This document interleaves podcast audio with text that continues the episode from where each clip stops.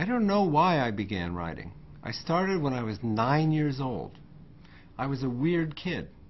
I would just stay in my room typing. I found this old typewriter up in the attic. I dragged it down to my room and I started typing little magazines, little funny magazine.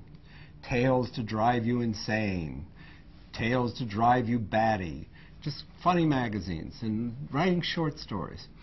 And my mother would be outside, always say, out my room saying, Go outside and play. What's the matter with you?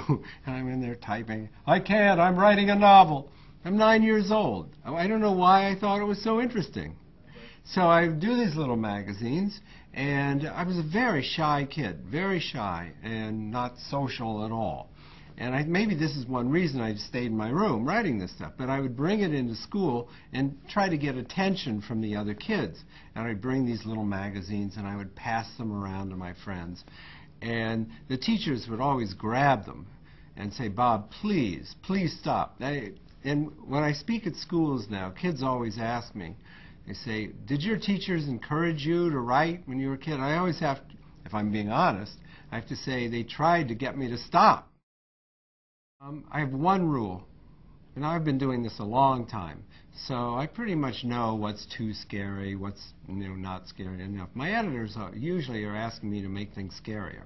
I'm pretty conservative, because I don't really, you don't really want to terrify kids. You want to creep them out a little bit, but you don't really want to terrify them.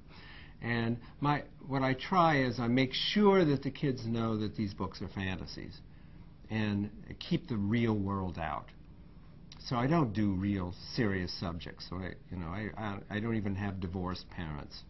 I wouldn't do child abuse or drugs or I wouldn't do anything in the real world. They have to know that these are just fantasies and they're not really happening.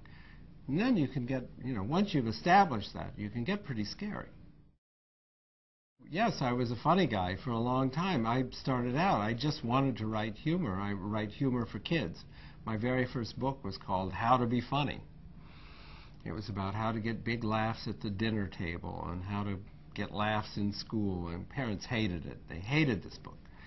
And but I wrote humor. I wrote joke books, 101 monster jokes and joke books for years. I did maybe a hundred of them, and um, I had a great time. I did this humor magazine called Bananas for 10 years. It was sort of Mad magazine, but it was all in color, and it was it was great. I, this is all I ever wanted to do. I couldn't believe it.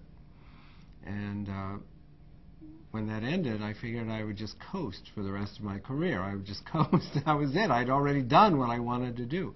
I had no idea what was coming up. I wrote 87 Goosebumps books. That's a lot of books for a human, isn't it? And um, it was uh, none of us expected what happened with Goosebumps. We started it in 1992, and by 1994, and I was doing one a month, churning out a Goosebumps a month, and it was doing okay, doing okay for a while, and then just took off like nothing we'd ever seen, been in publishing a long time. It took off all over the world through not through advertising or hype or anything, through promotions, just kids telling kids.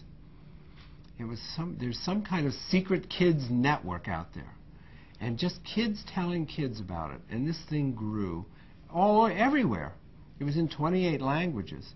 And at one point, after a couple years, we were selling 4 million Goosebumps books a month. Well, Rotten School is just zany. It's just crazy.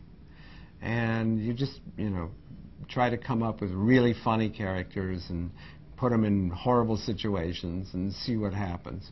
And I have this, this kid, Bernie Bridges, who's just this con man who's always out to, to win. And he has an arch enemy in the school, the spoiled rich kid, Sherman Oaks. And Bernie lives in a dorm called Rotten House and he, he and his buddies live in this dorm. And they picked the third floor because it's good for dropping things out the window on people. And Sherman lives across the lawn on this campus in Nice House. I don't know who would want to live in Nice House, but Sherman Oaks and his pals live in Nice House. And so it's a constant battle between the two groups. And Sherman is always showing off his new things. He has a, a in one of the early books, Sherman's parents have bought him a new digital watch that has 42 different functions. It has a keyboard on it and a CD player and a movie thing, and it's got a small George Foreman grill on his watch. And Bernie sees this watch, he says, oh, I have to have it. I have to have that watch. And the book is about how Bernie goes about taking that watch away from Sherman Oaks. The Reading Rockets Meet the Author series is a production of WETA. Major funding for Reading Rockets comes from the United States Department of Education, Office of Special Education Programs. For more author interviews, recommended reading lists, and information about teaching kids to read, please visit us online at www.readingrockets.org.